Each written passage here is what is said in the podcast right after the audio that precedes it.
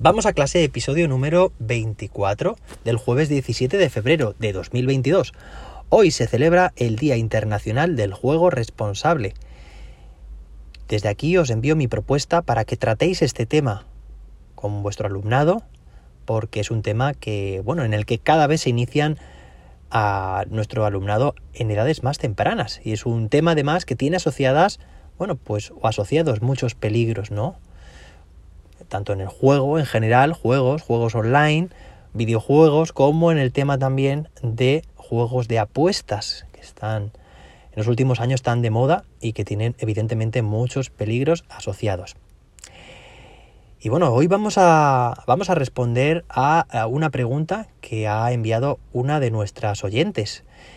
Así que, bueno, pues, pues estoy deseando contestarla, pero antes de nada me gustaría recordarte que hace unos días, hace dos días, publiqué en mi web de cursos, que es cursos.jose-david.com, unos increíbles descuentos, unas ofertas, un código de descuento que podrás utilizar para matricularte en mis cursos de formación y de esta forma mejorar tu competencia docente, tanto digital como no digital, porque bueno, pues ya sabes también que, que, uno de los cursos es el reto de 21 días para diseñar tu propio ABP, y bueno, pues tengo que decir, anuncio ya desde aquí, no tenía pensado hacerlo hoy, pero vamos allá, que el próximo día 4 de marzo arrancamos con la segunda edición de este reto de 21 días.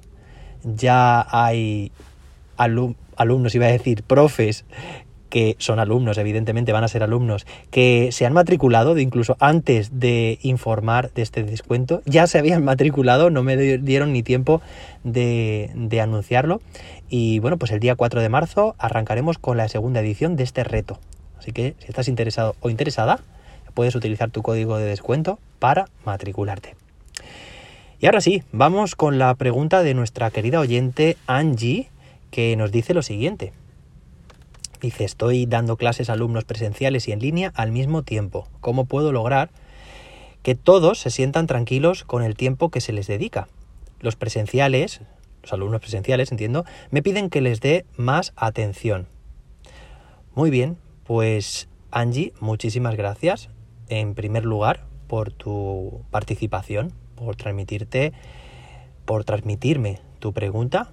Voy a intentar contestarla, por lo menos te voy a decir cómo lo hago yo. Y bueno, para el, para el resto ya sabéis que podéis enviar vuestras preguntas que en determinados episodios digo, bueno, pues podéis enviarme, puedes enviarme tu pregunta y si estáis escuchando el episodio a través de Spotify, pues simplemente encontrarás ahí mismo en el propio episodio un botón con el que podrás enviarme tu pregunta, escribiéndola. Y bueno, pues os, os animo a que escribáis vuestro nombre y vuestro país, porque sé que nos escucháis, me escucháis de diferentes países. Ella, Angie, nos envió su pregunta en el episodio número 19. Bueno, pues por lo que comenta nuestra querida Angie, tiene problemas con sus clases híbridas, es decir, aquellas en las cuales hay al mismo tiempo alumnos presenciales y otros que se conectan desde casa. ¿Bien?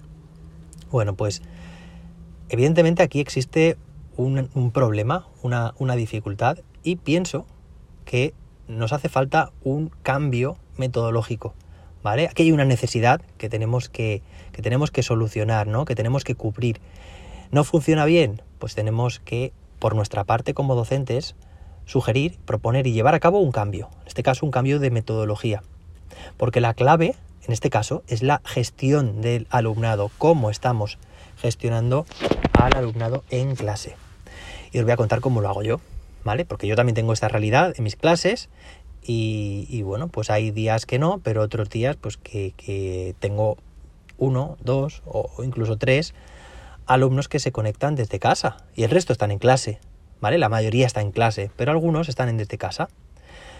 No tengo muchos problemas en este sentido, porque, bueno, ahora os voy a contar también cómo, cómo lo gestiono, pero en algún caso, si tenemos más alumnos, una parte una proporción mayor de clase que se conecta, pues bueno, en este caso empezaremos a tener algunos, algunos problemas, ¿vale? ¿Cómo podemos hacerlo? Bueno, pues en primer lugar, yo te aconsejo, Angie, y todo el que tenga este tipo de problemas, que hablemos con nuestro alumnado, tanto los que están en casa como los que están en clase. ¿vale? Que les traslademos esta situación. Oye, mirad, que estamos ante esta situación, alumnos en clase, alumnos en casa, y que no es una situación difícil, que tenemos que poner todos de nuestra parte. Aquí estamos solicitándoles empatía o simpatía con esta situación y les pedimos también que tengan paciencia y que colaboren. Eso en primer lugar. Luego es importante también, oye, que gestionemos grupos de trabajo autónomos. ¿Vale? Aquí hay varias posibilidades. Por una parte, grupos presenciales, es decir, puramente presenciales, es decir, que los que están en clase trabajen en grupos de trabajo reducidos entre sí. Por otra parte, generar grupos de trabajo con alumnos que están conectados desde casa, ¿vale? Grupos reducidos, ya sabes, cuatro, cinco alumnos al sumo. Pero también tenemos un tercer caso, o bueno, mejor dicho, un segundo caso, ¿vale? Porque hemos dicho que sería la posibilidad de agrupar eh, alumnos presenciales entre sí, agrupar alumnos online entre sí, y el segundo caso sería hacerlos de forma mixta.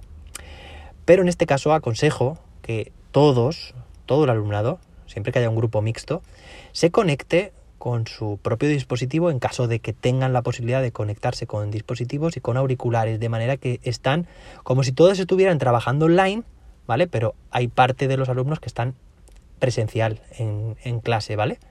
Con lo cual van a tener otras posibilidades también frente a los que están en casa, ¿de acuerdo? Bueno, al final la solución en qué se basa? En implantar como posible solución el aprendizaje cooperativo. Una vez más, ya hemos tratado esta metodología, pues que me encanta porque resuelve muchos problemas. En este caso, fijaos, porque atiende muy bien, otra vez hemos dicho, la atención a la diversidad, pero en este caso también atiende muy bien este tipo de situaciones, ¿vale? Fijaos, siempre que generamos grupos de trabajo, estamos consiguiendo que entre ellos haya un apoyo, un andamiaje mutuo, recíproco, de manera que consigues que si en cada grupo hay, si esto está, están bien formados, esto también lo trabajaremos en otro episodio, hay un, digamos un perfil heterogéneo, es decir, en cada grupo siempre hay alguien capaz de prestar ayuda, conseguimos que sean pues más autónomos y que, y que haya, bueno, que haya interdependencia positiva entre ellos. Es importante estructurar la sesión y establecer los tiempos desde un principio. Es probable que en tus clases necesites una parte instructiva para todos. Es importante, bueno, pues en esta sesión que todos, los de casa y los de clase, presten atención, ¿vale? Que utilicemos material de soporte también, que ayuda mucho a quedarse más también con, con los contenidos que se están explicando. Y sobre todo, te, aquí, aquí te animo a que utilices el modelo Flip Classroom, Vas a conseguir muchos beneficios con él y me lo apunto para un episodio futuro. Te cuento cómo lo hago. Otra de las cosas que hago yo es generar una estructura en la cual si un alumno que está trabajando en un grupo tiene una duda, en primer lugar pasa al primer nivel que es preguntarle a su compañero, su pareja, porque todos tienen una pareja, ¿vale? Si el compañero o la compañera no sabe responder, pasa en este caso a lanzar esas preguntas se la transmite a su grupo, grupo de cuatro o cinco alumnos. Si no, si no consigue responderla, pasa la pregunta a otros grupos. El alumno se, se, levanta y va a otros grupos. Y finalmente tenemos el último nivel que somos nosotros, los docentes y las docentes. Veis que con esta estructura se, digamos que consigues que haya más interdependencia, más comunicación en el propio grupo y que puedas tú también, que no te requieran tanto de todos los grupos. ¿Vale? Bueno, eh, me gustaría dedicarle más tiempo a, esta, pregunta, pero en realidad la vamos a tratar en más episodios, ¿vale? Cuenta con todas las posibilidades que hay, tanto de alumnos presenciales, ver el material, compartir material, pero los de casa también, ver pantalla, ver, ver y compartir los materiales, compartir pantalla, compartir documentos, verse en vídeo, ¿vale?